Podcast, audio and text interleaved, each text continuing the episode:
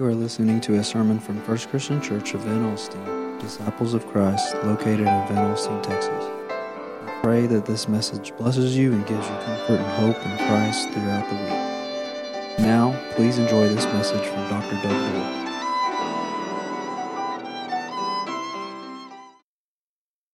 Good morning. Welcome to this time of worship. These are unusual circumstances, and um, we are planning to provide a mini service that hopefully will be available for you each Sunday morning. As much as possible, I want to invite you to uh, gather at 11 a.m. on Sunday morning and um, view the video of worship so that we can feel like we as a community are gathering, even though we aren't all gathering in the same place. Each week, I plan to have a pastoral prayer, and I will share with you some of the prayer concerns within our um, congregation. I also want to say a, a, brief word each Sunday um, to suggest how our faith can help us address this time of anxiety as we face the coronavirus uh, pandemic. And, uh, and then I'll have a message each Sunday also. But before we have our prayer, I do want to mention a couple of um, actually mostly praises within the life of our congregation. Last week I mentioned Aubrey Tillett, who I believe is about four months old. She uh, has been home all this week. They actually gave the family a nebulizer, and they've been doing breathing treatments at home.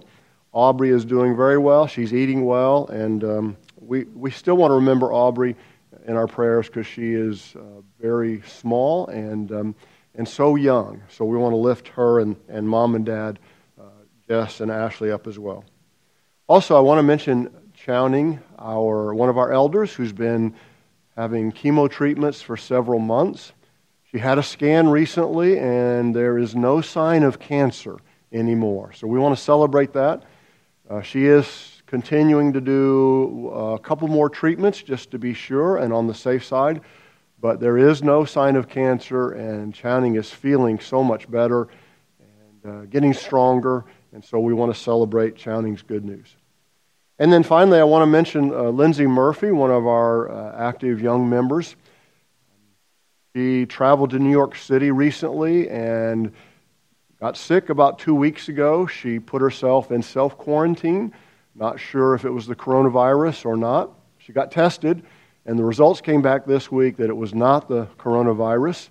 She had some different type of respiratory uh, illness, and uh, she's doing better and excited to be out of quarantine, able to hold her babies and, and uh, stay involved with her family. So we celebrate this good news. Let's bow for our morning prayer. Gracious God, we give you thanks for this church the stones and bricks and mortar that have secured this sacred place for many, many years. This is a sacred place because it has echoed praises for many decades. It is sacred because men and women and young people have heard your message preached here. It is a sacred place also because children and adults have committed themselves to serve you in this place and have been baptized in your spirit. But we are reminded during this difficult time that the church is so much more than bricks and mortar and a building. And as we gather in this time in separate places, we do have the unity of our faith in Christ and the unity that comes through your Holy Spirit. We ask that you be with those around the world who have been directly impacted by the coronavirus. We ask that you be with our own faith community as each one of us has health concerns and needs, and we want to lift those up to you during this time. Give us strength and courage during these times of adversity. Help us to remember your promise to be with us in every circumstance of life. We ask all these things in Christ's name and for his sake. Amen. Now, this morning, I want to suggest that there are three things for us to focus on from a faith perspective as um, we deal with the anxiety of the coronavirus. Those three things first, we must redirect our fear. Second, we must live by faith. Third, We must walk in a spirit of love. Now, this morning, I want to just say a few things about the first focus redirecting our fear. Next week, I'll have a few comments on how we live by faith. And then uh, in the third week, I'll talk a little bit about walking in love. The situation uh, we are encountering in our community and around the world is creating a great deal of anxiety and fear. One of the things that Jesus often told his followers in the New Testament be not afraid. Fear not. But the thing we need to uh, really be clear about is having fear and anxiety in and of itself is not the crucial thing. The crucial thing is how do we direct that fear or how do we redirect that fear? In the Old Testament, there are numerous instances when God tells the Israelites to fear him. In fact, in the book of Psalms alone, the word fear is used 68 times. Only eight of those times does it talk about fearing something out in the world. 60 of those times it's used in a positive way, talking about fear of God. The Hebrew word for fear can also be translated as to be in awe of or to have reverence for. Now, fear comes when we have a heightened sense of anxiety, and we get anxious because we feel like we're losing control of our lives.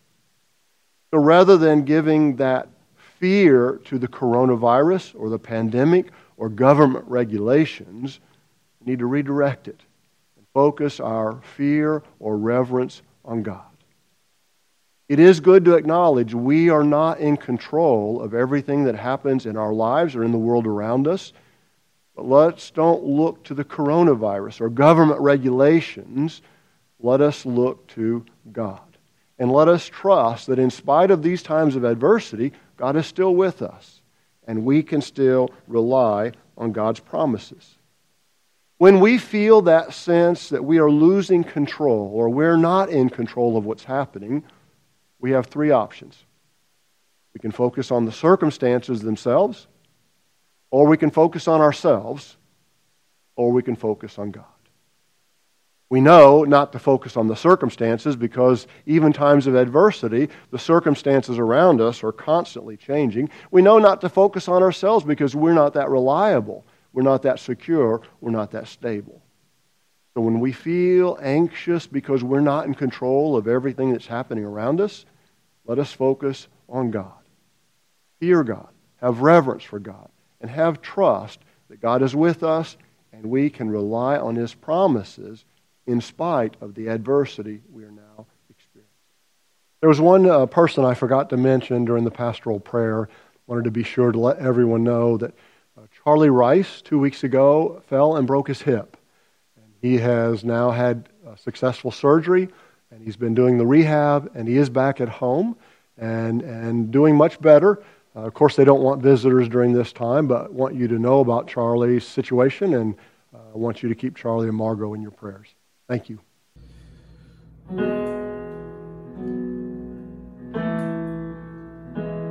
you.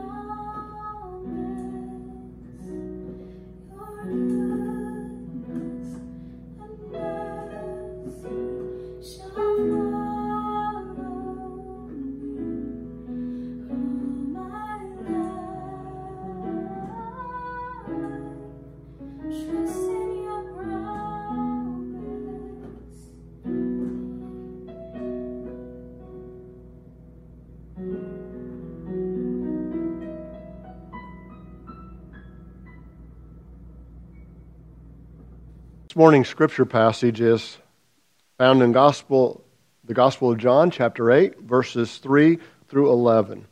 And um, this is the, the final message in my series of messages uh, on Bible stories. And today is number five The Woman with a Reputation. So here's what we read in the Gospel of John. The teachers of the law and Pharisees brought a woman caught in adultery. They made her stand before the group and said to Jesus, Teacher, this woman was caught in the act of adultery. In the law of Moses commanded us to stone such women. Now, what do you say? They were using this question as a trap in order to have a basis for accusing him. But Jesus bent down and started to write on the ground with his finger. When they kept on questioning him, he straightened up and said to them, If any one of you is without sin, let him be the first to throw a stone at her. Again, he stooped down and wrote on the ground. At this, those who heard began to go away one by one, the older ones first until only Jesus was left with the woman still standing there. Jesus straightened up and asked her, Woman, where are they? Has no one condemned you? No one, sir, she said. Then neither do I condemn you, Jesus declared. Go and sin no more. May God add his blessing to this reading of his word. There was a six year old girl who was asking her mom and dad what the difference is between a priest and a pastor. Well, her dad is a pastor, and so he explained well, one difference is priests cannot get married, they are devoted to God. A minister is devoted to God too, but a minister can get married. So it's like having his cake and eating it too. The little girl was kind of puzzled, and she said, So priests can't eat cake? easy to get confused at times, isn't it? And we see that in the dynamic in today's scripture passage as the scribes and Pharisees brought a woman to Jesus who had been caught in the act of adultery. And they are quick to remind Jesus that the Mosaic law stipulated that such a woman should be stoned to death. And they wanted to know what Jesus said. The scribes probably weren't that surprised to find a woman in this kind of an act because the morals in those days were very low at this time. Furthermore, it was rare. Even though the Mosaic Law called for having women like this stoned, it was very rare for that part of the law to be implemented. And also, if the truth be told, the Mosaic Law called for stoning of the woman and the man in this situation. So, where was the man? Why did the scribes and Pharisees not bring him before Jesus? So, it's a little disingenuous for the scribes and Pharisees to act indignant about this situation because they often had a double standard in how they applied the law. This is an example of the scribes and Pharisees trying to trap Jesus. If Jesus said, Go ahead and stone her, as the Mosaic law says, then they could accuse him before the Roman authorities because Rome had taken away the death penalty from the Jews being able to implement in their society. If Jesus said, No, let the woman go, then they could accuse him in front of the Sanhedrin or the religious authorities for not administering Mosaic law. So they thought they had Jesus no matter how he responded. So Jesus responds by quietly kneeling down on the ground, not saying anything, and he begins to write in the dirt on the ground. This is perhaps one of the most dramatic silences in the whole New Testament. No one is saying a word. The disciples aren't talking, and that was rare. The woman's not saying anything, maybe an, occasional sob. The Scribes and Pharisees aren't saying anything at first, but then they get anxious that Jesus isn't answering them, so they push him. And Jesus writes on the ground, and then he says, Let the one of you who is without sin cast the first stone. And one by one, they went away. Now, as we think about drawing lessons from today's biblical story, I want to suggest what if Jesus wrote three words on the ground? And those are the highlights of the lessons we can draw from this biblical encounter with a woman who had a bad reputation. If Jesus wrote three words on the ground, what might they be? First one I want to suggest is conscience. There is no doubt that what Jesus wrote on the ground that day pricked the consciences of the scribes and Pharisees. After Jesus called on the first on the, on the one who was without sin to cast the first stone, the scriptures tell us the scribes and Pharisees felt the conviction of their own sin. They felt the conviction of their, their own consciences. They didn't drop the stones for no reason at all. They felt the conviction of their own sinfulness. Now, Jesus wasn't suggesting that only a sinless person could pass judgment on another. If that was the case, we'd have to eliminate all of our court systems.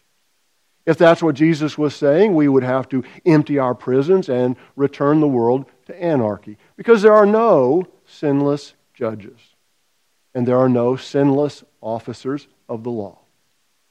Now, Jesus also wasn't suggesting that all of the scribes and Pharisees that gathered that day were guilty of adultery. There were no doubt some good and reputable men in that group. What Jesus was trying to do was get the religious leaders, the scribes and Pharisees, to look at themselves. If any of them could truly say the taint of sin had never touched their lives, then they could proceed. I like the story of a woman executive who had moved up the ladder of success and she was moving to a new job. And for the first time in her career, the new company was paying for her to move. And so when the movers showed up, they asked, Now, what do you want us to take? She said, Just take it all. Box it all up, take it all.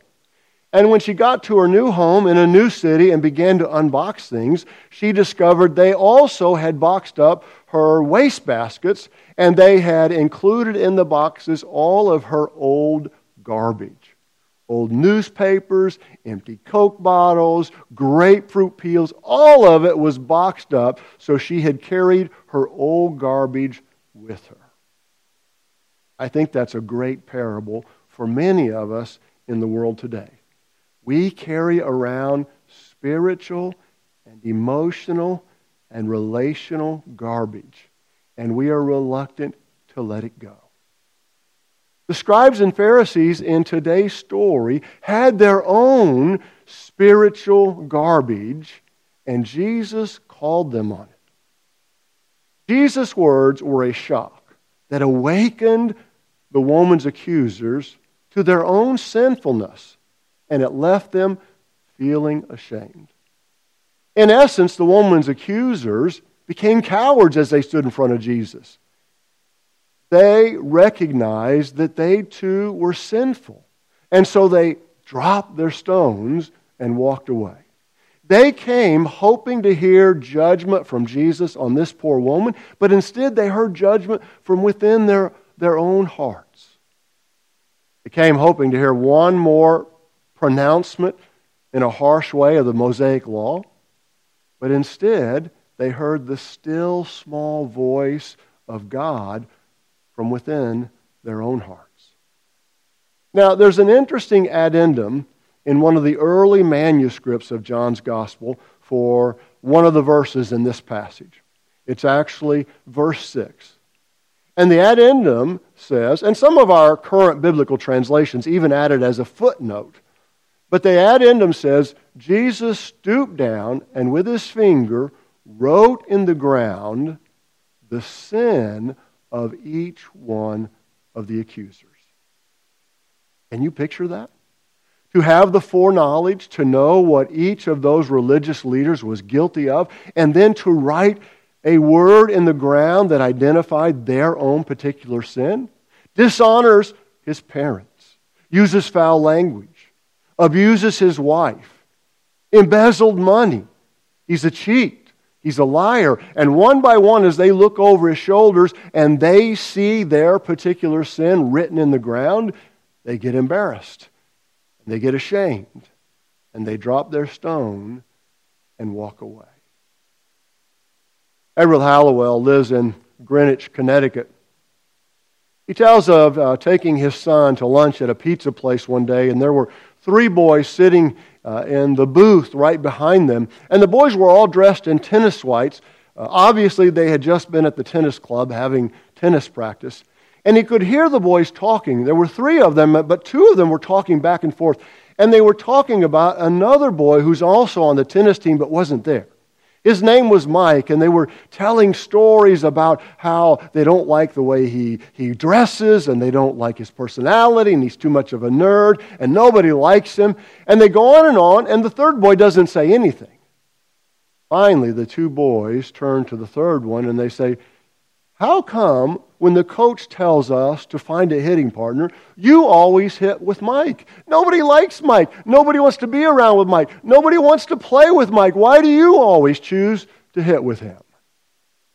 Third boy said, That is why I do, because no one else treats him right. And Edward Hallowell, as he looked at that one boy, and then he thought about his five year old son who was with him, and he thought, I so hope my son grows up and as a teenager can have the courage and the spirit of what is right that I see in that teenager there. All of us fall short of what God expects when He calls us to live in a righteous way. The first possible word Jesus might have written on the ground is the word conscience. A second possibility, empathy. Perhaps Jesus wrote, the word empathy or compassion. There were two parallel strains to Jesus' personality. First, Jesus could be very stern. He made the, the pathway to eternal life extremely difficult. In fact, Jesus said, If anyone loves their father or mother more than me, then they're not worthy of me. He said, If you want to follow me, you've got to deny yourself and pick up my cross. He also said, The gateway into heaven is very narrow, and very few will be able to enter in. Jesus had harsh words to say about marriage and divorce. He had severe words to say about people who judge other people severely. And he had very caustic words often for the scribes and Pharisees.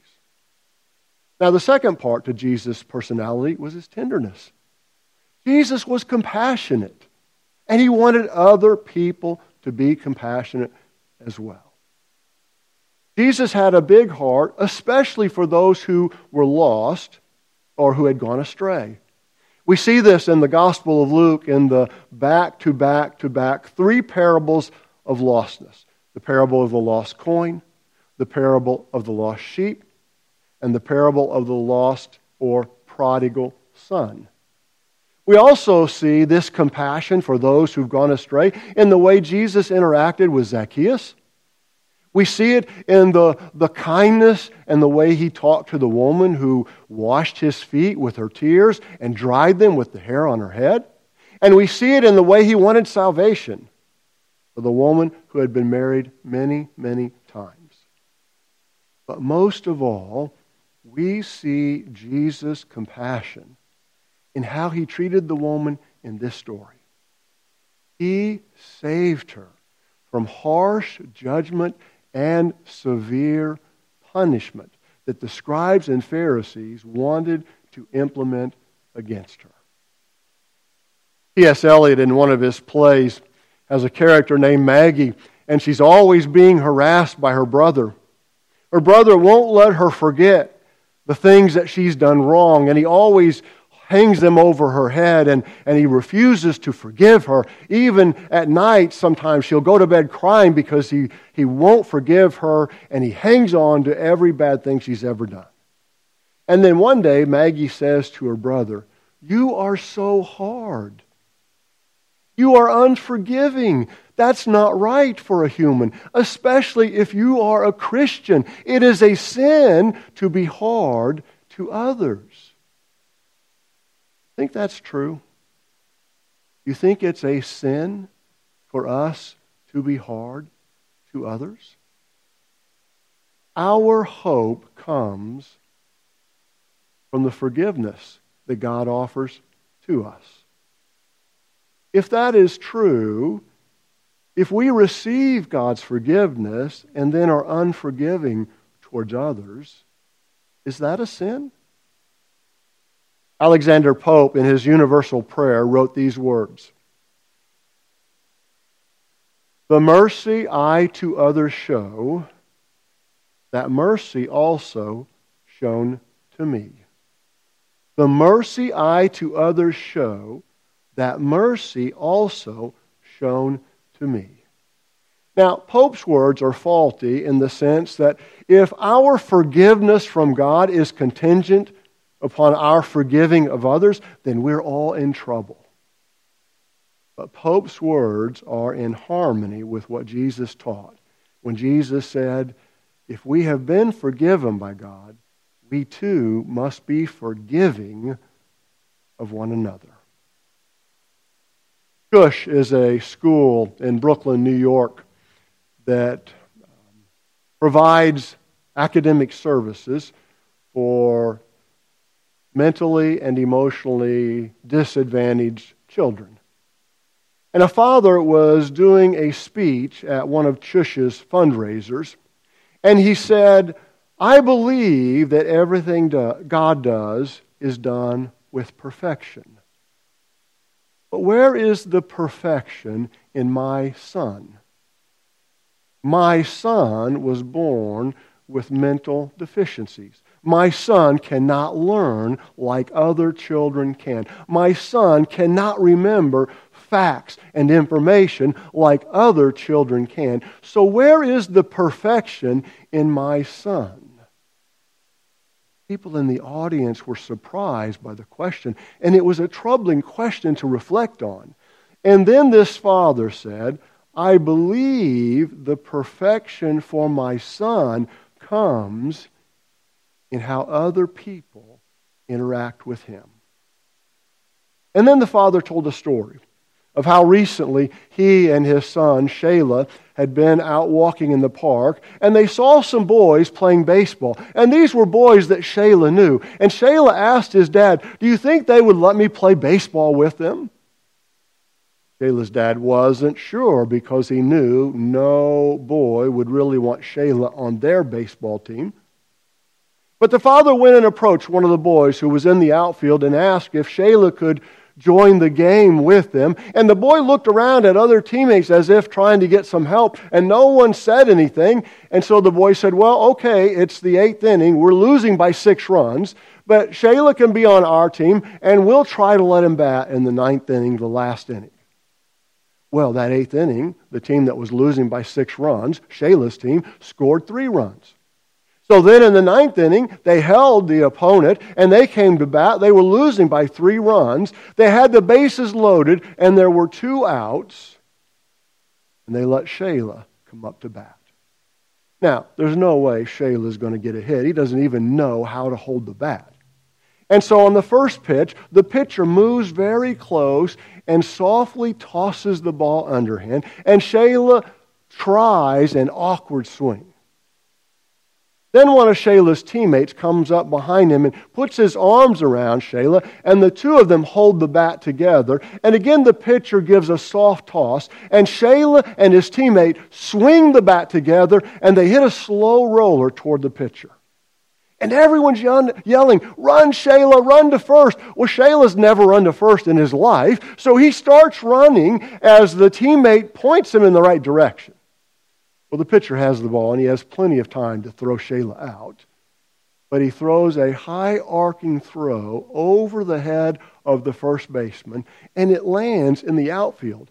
And Shaya gets to first safely, and everyone's yelling, Run to second, Shaya, run to second. So Shaya runs to second base, and the right fielder has the ball, could easily throw him out at second base, but he throws a high arcing throw, goes all the way over the third baseman's head. So the shortstop comes to second base and points Shaya toward third and goes, Run to third, Shaya, run to third. And Shaya runs to third. All the other base runners have already scored. And now all of the players in the field are gathered around Shaya, pointing him toward home. Run to home, Shaya, run to home. And Shaya runs home and scores the winning run. And all 18 players, players from both teams, lift Shaya up on their shoulders and dance around, making him the hero of the game. When the father finished telling that story, he had tears rolling down his cheeks. And he said, I believe those 18 boys found their perfection in how they treated Shaya in that moment. A second possible word Jesus could have written on the ground empathy or compassion. That brings me to a third word hope. The last possible word is hope. This is the one word we cannot live without. What did Jesus say to the woman? You remember? Go and sin no more. That was a word of warning but it also was a word of admonition. And most importantly, it was a word of hope. This woman would go back to her old neighborhood. She would go back to her old acquaintances. But she would now be carrying with her the stigma of a well publicized transgression. It would not be easy. But Jesus told her, Go and sin no more.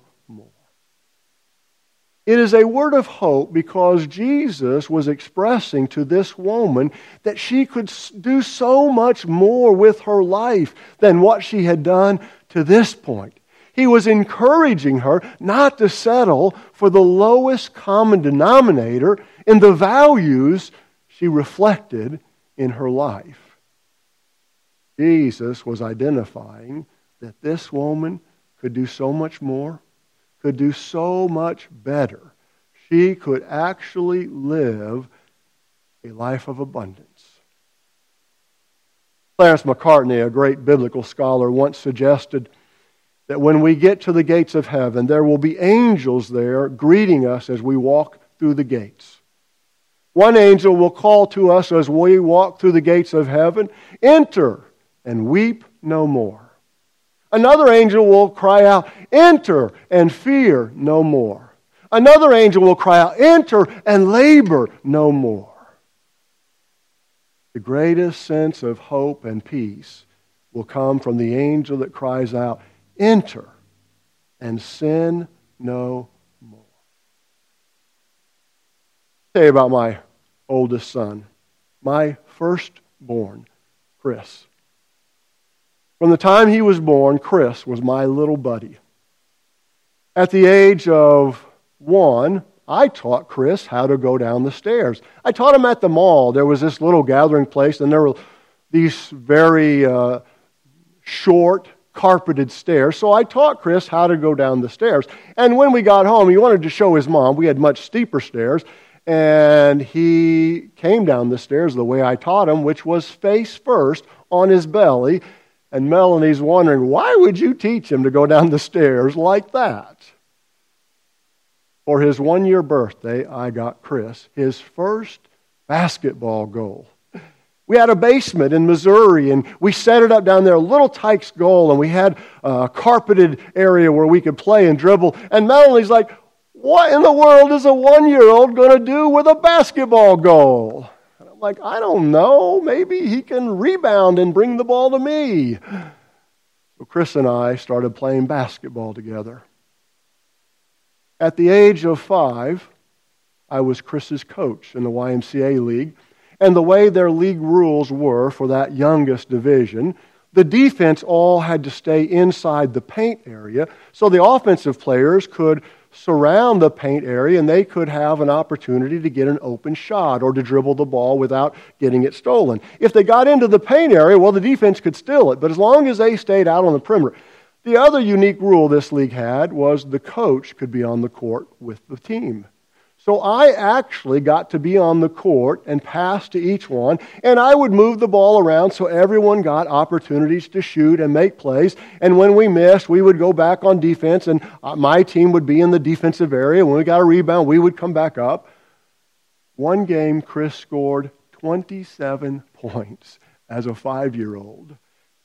Maybe dad passed the ball to him more than he should have. All the way through middle school and high school, I coached Chris's AAU teams. And in high school, they had a summer league, and the high school coach couldn't be involved, so they asked me to coach. And we went for a week to the University of Texas. They had a team camp there, and I got to coach, and the team played teams from all over the state of Texas. And we lived in the dorm, and, and we ate meals in the, in the residential uh, dining area. The very first mission trip I went on, Chris was five. I took 17 people to build homes in Guatemala for Habitat for Humanity. And Chris said, oh, I want to go with you, Daddy, and build houses for poor people. And I said, When you turn 16, I will take you with me. And when Chris was 17, he and I went to Nicaragua. We worked with the Rainbow Network, and then we spent four days in uh, the rainforest together. Now, let me tell you how difficult it was when it was time for Chris to go away to college. I want to tell you the summer between high school graduation and the first day of college goes by very quickly, at least for dad. And I want to tell you the first 18 years of life goes by very quickly, at least dad. We drove Chris to school. We dropped him off. We got everything moved in, and it was a Saturday night. I had to get back home, be ready for Sunday. And Chris, very introverted, said, Well, I guess maybe I can go to the cafeteria and get something to eat. And so he stood on the curb, and we drove away, and we watched in the rearview mirror as he just stood there and got smaller and smaller and smaller. But the thing that gave me great comfort, as I peeked in earlier in the day and saw Chris packing, I saw that he packed his Bible. And I was reminded that even on those difficult days, my life and the life of my son are ultimately in the hands of God. That is where our greatest hope comes from. Jesus said to the woman, Go and sin no more. It is a message of hope because it reminds us that our Savior expects so much more from us. Let us bow in prayer. Gracious God, I am thankful that even in times of great adversity, we can gather before you and be comforted by your presence with us. Help us to recognize that even in times when we don't fully understand the mystery of life, we can trust in your promises and in your providential care. We ask all these things in Christ's name and for his sake. Thank you for listening to this message from First Christian Church of Van Alstyne, Disciples of Christ. We are located in Van Alstyne, Texas at 274 South Waco Street. If you would like to contact us, our office number is 903-482-5515 and email us at fccvanalstyne at gmail.com. Our service times are Sunday mornings at 10.50 a.m., day school at 9.45 a.m. For more information, you can visit us at fccvatx.org or find us on Facebook. Thank you so much for listening, and may God bless you.